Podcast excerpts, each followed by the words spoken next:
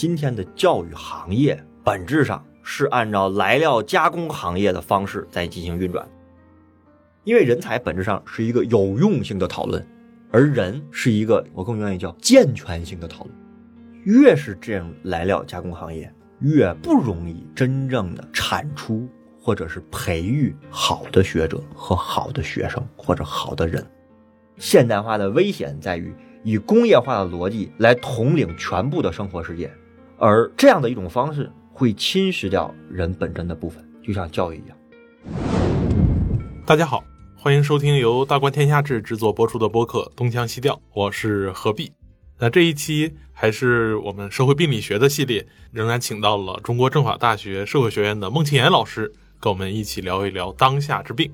何必好，各位东腔西调的听众朋友，大家好。孟老师，咱们在上一期聊到了当下城市青年一种普遍的自我感觉，我们几乎人人都在社会分工或者在日常生活的功能性层面上离不开别人，但同时我们在情感上又最不需要别人。这种状态对于很多青年来说都是一种普遍的生活状态。但是目前处在这种状态的青年很多其实都是刚刚毕业的学生，也就是说，大家处在这种状态的时候。很多状况下，并不一定是因为我们身处在魔都啊、帝都啊这些城市的问题，而可能是跟我们这些青年刚刚经历过的、跟我们青春期密切联系的高校生活有着非常密切的关系。那近年来呢，关于高校的新闻其实也是层出不穷，我们经常能看到这个高校的学生自杀的现象，也有关于老师啊非常悲剧性的这种新闻。当我们聊起青年人之病的时候，我们总会把它归结为某种宏大性的现代社会、现代城市的原因。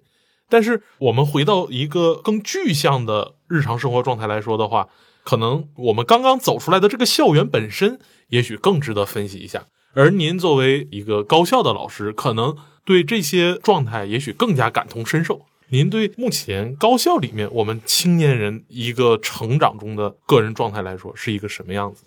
对你说的这个话题吧，我就先开场白就一句话：今天的教育行业本质上是按照来料加工行业的方式在进行运转的。简单的说，这不是一个以人和培养人为核心逻辑的，而是培养合格的产品。这是我认为的比较大的麻烦。当然，我必须得说明，这是现代社会的状态。所以，某种意义上来说的话，学校在您看来。特别是高校的教育，就是作为整个现代社会的一个很重要的环节，它促成了人们越来越机械化心灵的一种状态的一个重要因素。我觉得这个论断因为没有证据，你不能这么讲。但是从感受上说，我认为是这样的。嗯，为什么呢？我们先来看一下今天的高校的运转机制啊。首先，我们经常会有一个说法，说高校是培养人的，然后高校是培养人才的。我觉得我们要明确一下。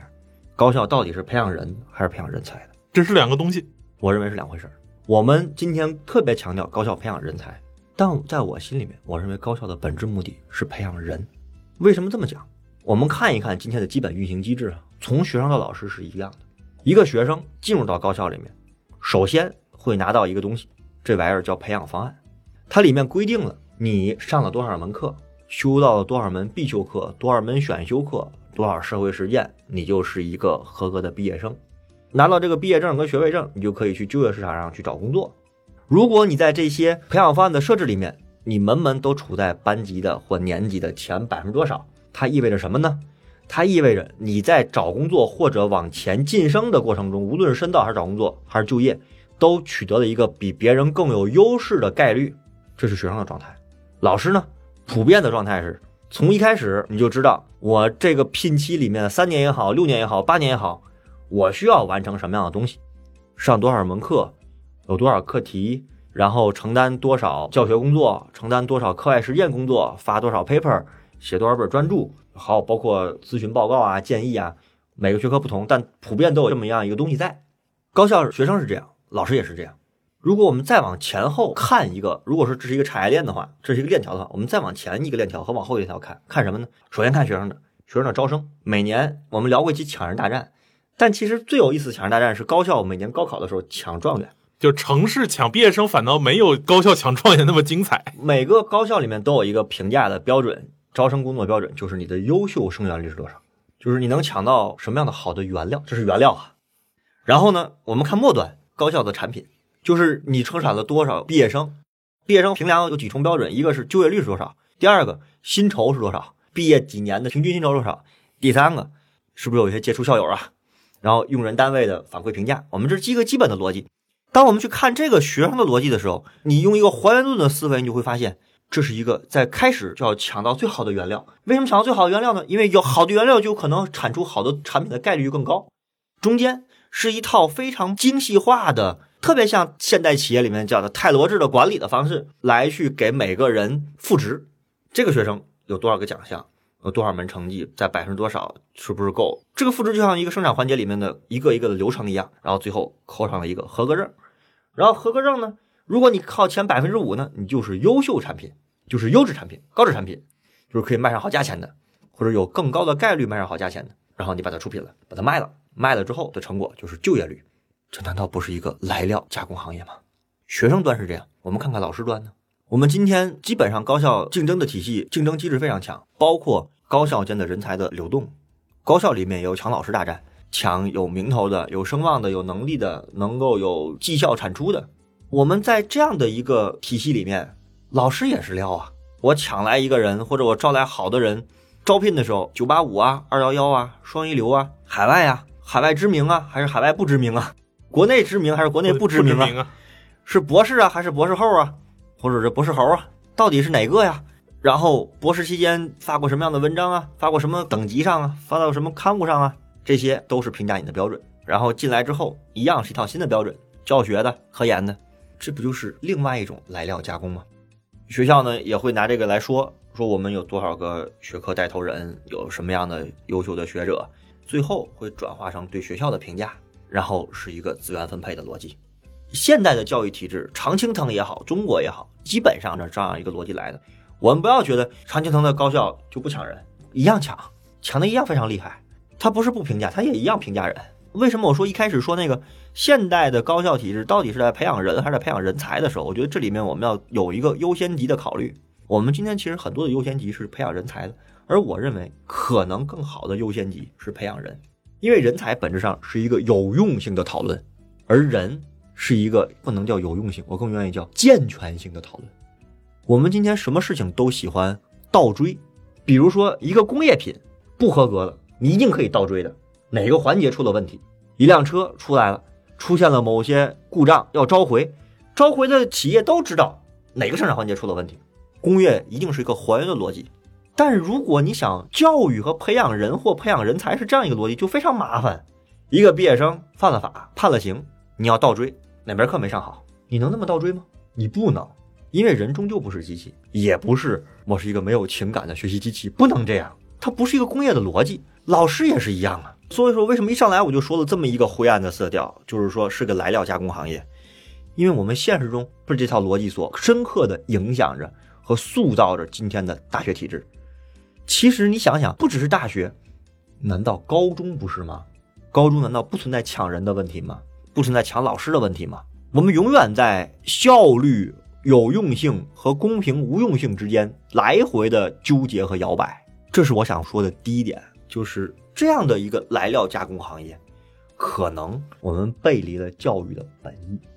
我们去查一下哈，学校的名字英文是 school，对吧？你去看一下，school 在拉丁语中和它词根的本来含义是什么？其实是闲暇。教育，教育，西方叫 education，我们中国人是教育。教育是俩字儿，教是教化，育是什么？养育是养育。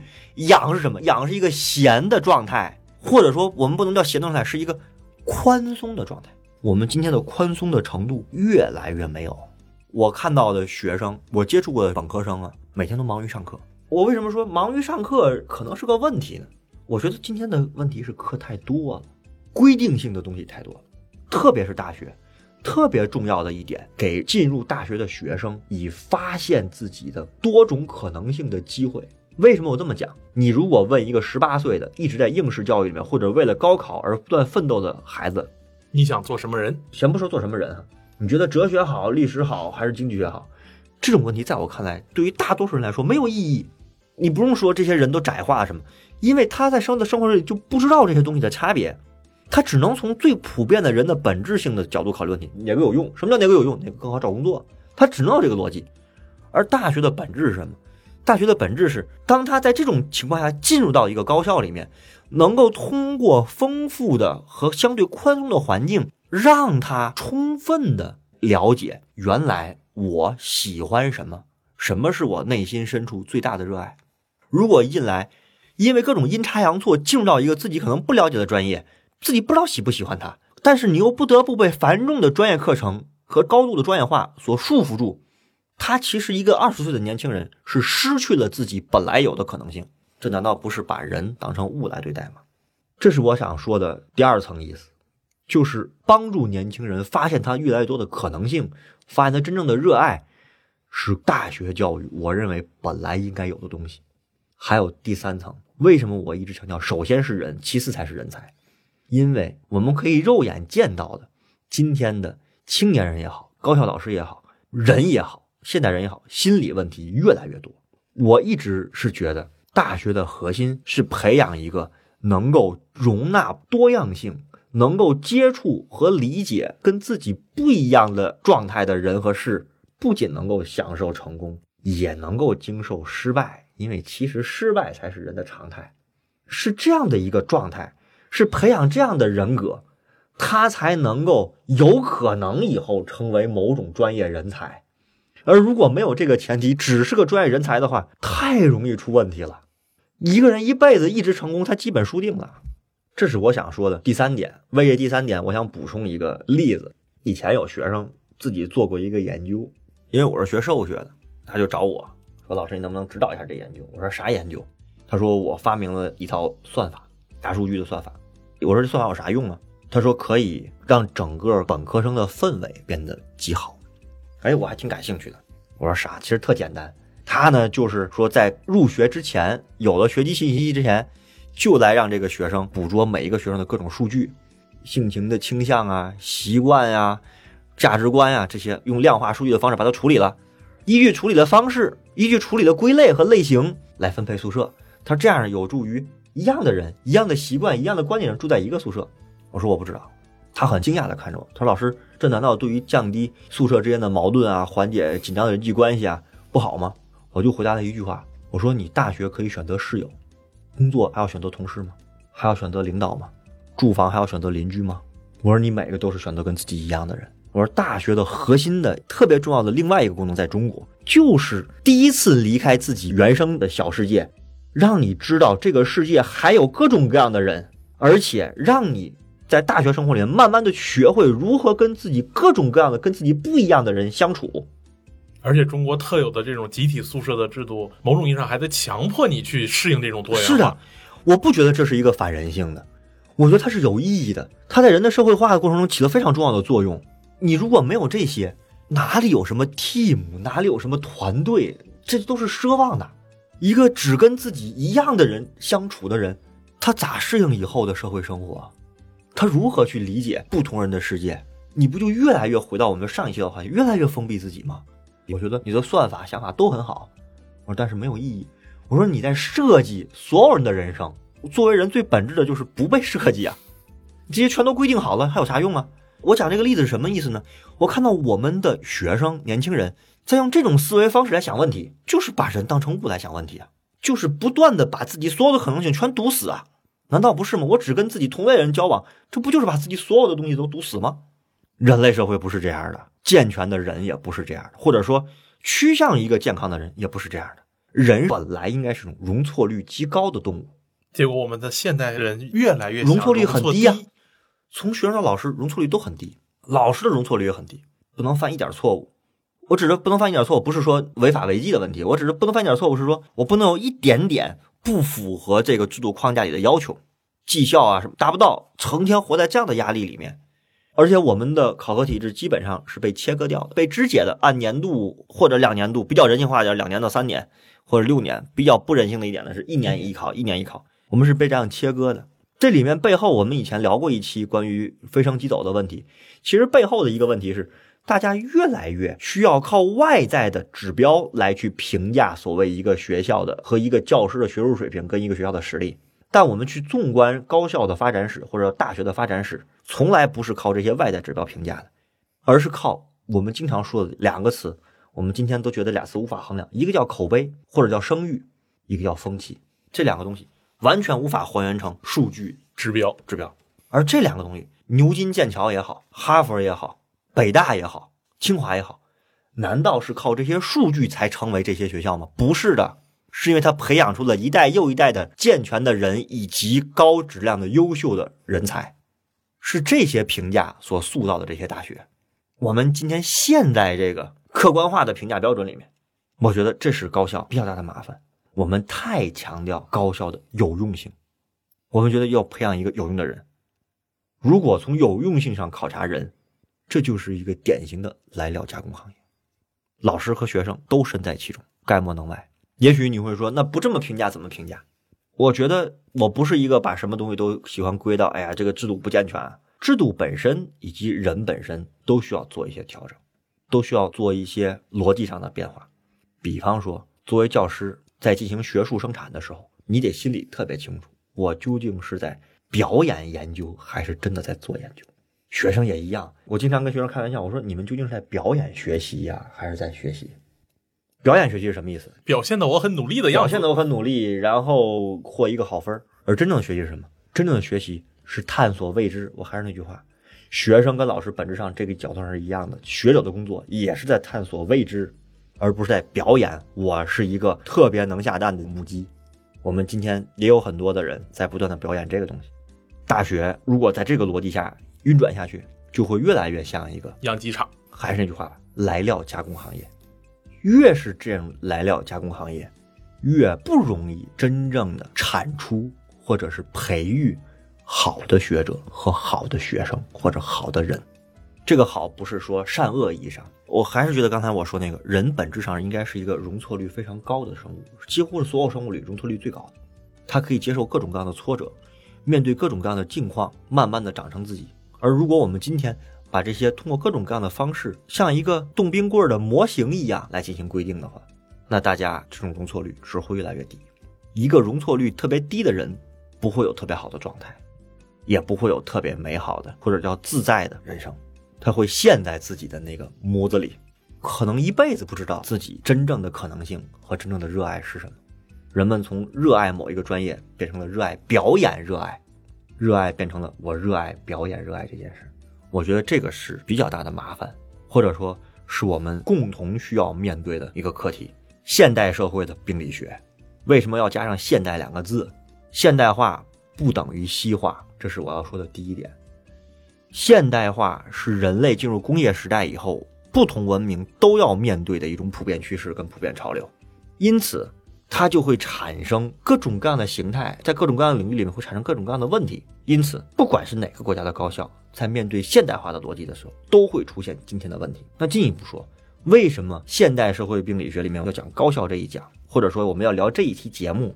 原因很简单，因为我想表达最后的一个特别核心的观点是：现代化的危险在于以工业化的逻辑来统领全部的生活世界，而这样的一种方式会侵蚀掉人本真的部分，就像教育一样，人的培养永远不可能像造一辆汽车一样。